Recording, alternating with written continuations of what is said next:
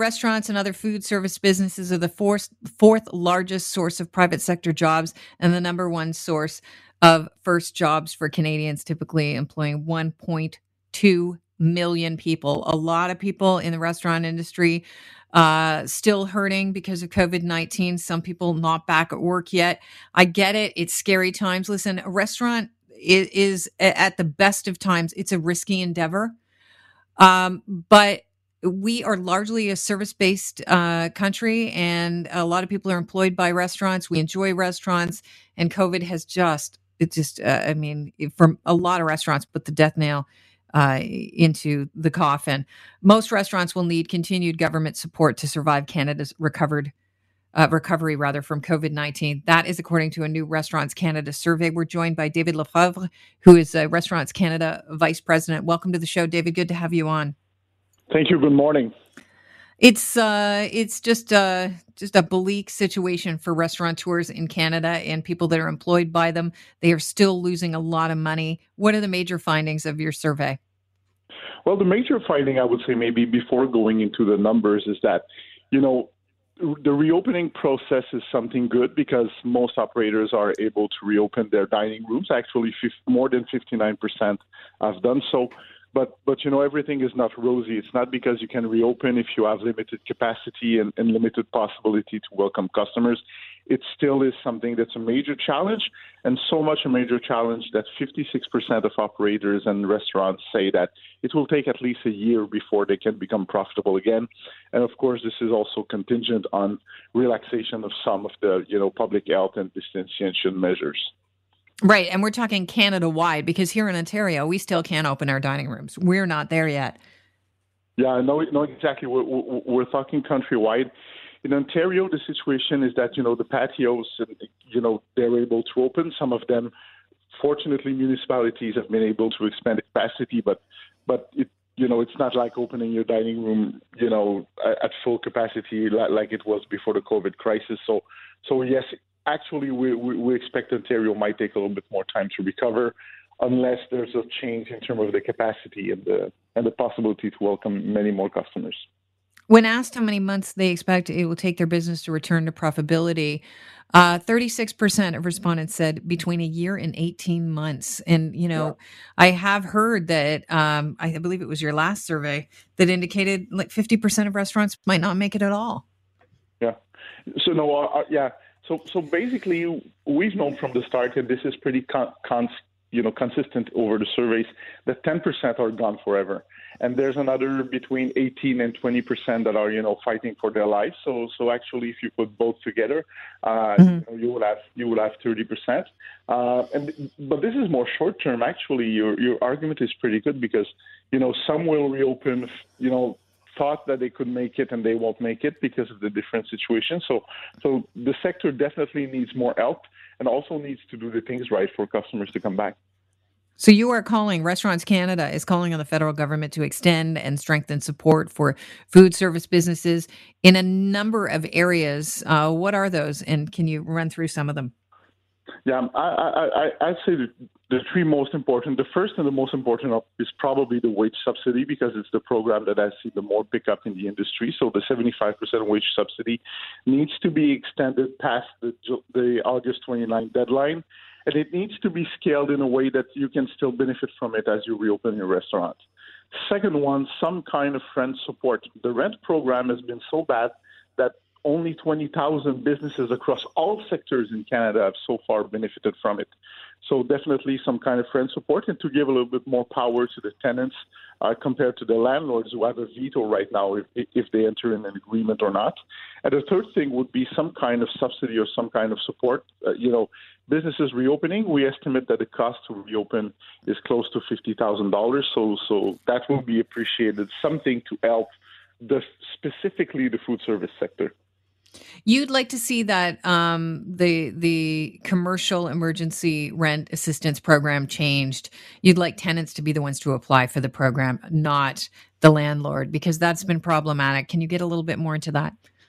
Yeah, we, we understand that the landlords have their say because, after all, it is their buildings. Uh, but there could be something like a checklist, like, for example, five or six different things that if a tenant qualifies for that, well, well, that, then then the landlord has to enter into a deal, has to enter into an agreement under the program. Uh, this is something we've been uh, asking from the start. And, and the other thing also is that uh, you know, especially a lot of a lot of tenants are you know most of tenants, if a very big percentage, they're in, in you know they've continued to pay their bills through the crisis, and there should be a reconnaissance for that, and and, and, and there should be something for for good tenants that that are able to make it. Uh, you know that that are taking debt even to be able to pay their rent. So so so definitely more power to the tenants will make the program better. Is it possible for you to pinpoint the areas that are most affected? You know, I would imagine restaurants in the downtown areas or near office parks are going to be in a lot of trouble with so many people working from home. We're already seeing that uh, with the path that used to um, service the, the the folks in the financial towers. It's just it's dead right now. Yeah, I, I would say the, two worst segment of the market would be exactly as you pinpoint downtown, and, and the closer you are to the core the bigger the problem because you because your rent and your and your facilities cost you more in terms of fixed costs, and at the same time you're you're very down in, in revenues. The second sector that is the most affected is everybody that was not set up for takeout or delivery before the crisis, and you know could not really adapt their operations to takeout and delivery. Well, they've taken a hundred percent loss since since mid March, and, and and a lot of the ten percent that we say that are gone forever would be in that category. I know that people listening, you know, everybody's going through hard times here, and um, there are different industries affected by the pandemic. But can you uh, illustrate why it's so important that we uh, help our restaurants out? You know, when you, you know, bring in the the wide variety of supply chain businesses that are dependent on restaurants actually, you know, surviving this. Yeah, so, so you know, in terms of supply chain, it's a good question because restaurants are, you know, it's kind of a pyramid, and the restaurants are are the base of the pyramid. So basically, restaurants employ people, pay taxes. You know, this is like other businesses, but the supply chain, like like down to the farmer, depend in part of what food service can do, and and and to have a business that is thriving. Especially this, you know, the smaller restaurants, the people that like to source very very locally. Uh, they have a strong impact uh, on communities because people like to go to their place, but they also have an economic impact in their local communities because this is where they get their supply, this is where they get their workers. So, so when we say restaurants are part of social fabrics across the country, uh, you know, it's not a it's not a play on word or, or just or just an imagination. It is very true. It's the case across the world actually, and, and, and we're no different. How likely are you to uh, hear back from the federal government in time? Because you know, time is marching on, and businesses do not. One thing that they can't do is stop time. I mean, they they they don't they can't afford to keep um, you know waiting for decisions before they have to shutter their their businesses entirely. Yeah, the sooner the better because every day some operators are taking the decision to shut down forever or they need to file for bankruptcy. Um, I, I would say the prime minister has announced some some update in terms of the wage subsidy over the next few weeks. So, so we're pretty confident that's going to happen. Uh, in terms of rent, there's been an extension until the end of July, so we're still working for the program to continue after that. Uh, and so, so I would say these are the two programs that we're focused the most, actually, and and also the loans that have been granted to to businesses. Now they've been extended.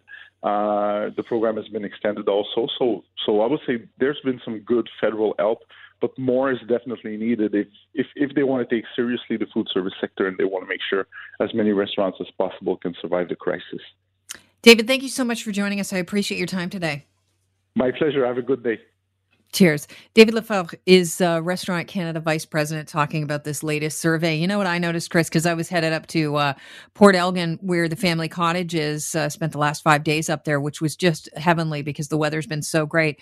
But one of the things I noticed is you're driving through farm country, and if you've never been up to the Bruce Peninsula, it's it's a way better cottage country drive because you're going through farms and you're not on that 400 and you're not crawling the same way. And now I'm going to hoop myself because people will be heading up there and then it'll be trafficy. Uh, go figure. I'm my own worst enemy. But one of the things I noticed is a lot of local farms that used to supply restaurants, I think, are starting to advertise that they're selling product to people via the street. Like they've set up uh, the ability for you to go in and buy freezer beef, you to go in and buy steak, you to go in and buy stuff on your way to the cottage, because they really uh, their supply chain is has been hugely affected with the restaurants closing down. Yeah, and you know, going back to that old uh, farm industry of selling stuff on the side of the road or selling stuff direct to consumers from the farm.